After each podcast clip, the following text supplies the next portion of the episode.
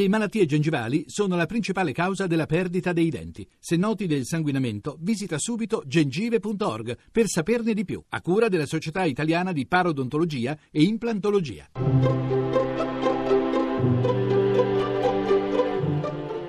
Il pensiero del giorno.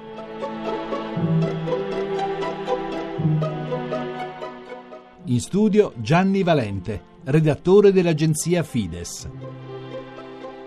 Nelle preghiere della liturgia bizantina per la festa dell'Ascensione, che da noi cade domani, si racconta anche lo stupore degli angeli che si meravigliano di vedere Cristo salire col suo vero corpo al di sopra di loro e sedersi alla destra di Dio Padre. Com'è possibile, si chiedono in quelle preghiere gli angeli, le creature celesti incorporee, che il figlio di Dio salga in cielo nella sua carne, cioè con quella stessa natura umana corporea che lui ha assunto perché fosse redenta fino a farla ascendere sul trono di Dio.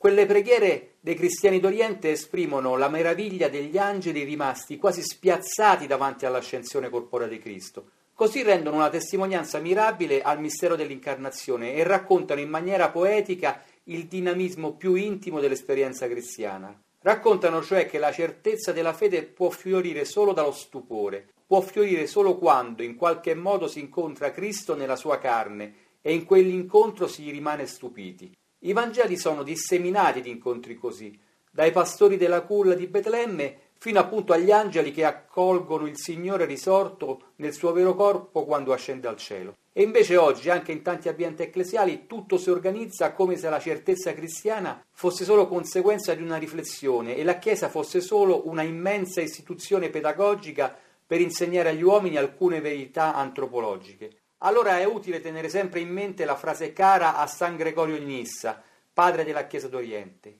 I concetti creano gli idoli, solo lo stupore conosce. La trasmissione si può riascoltare e scaricare in podcast dal sito pensierodelgiorno.rai.it.